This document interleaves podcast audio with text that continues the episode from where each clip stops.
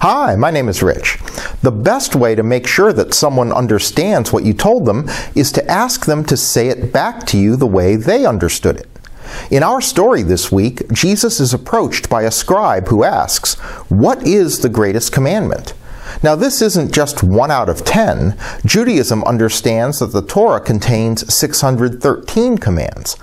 Jesus famously answers, You shall love the Lord your God with all your heart, and with all your soul, and with all your mind, and with all your strength.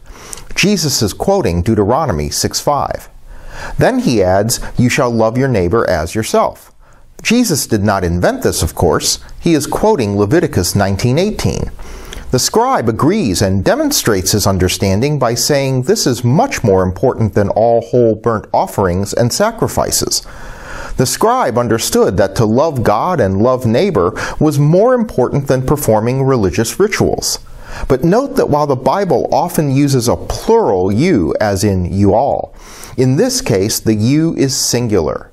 What really matters is not what you do collectively, but what you do.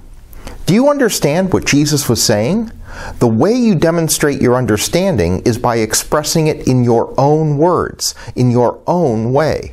How do you love your neighbor as yourself? That is what it means to understand Scripture. See you on Sunday.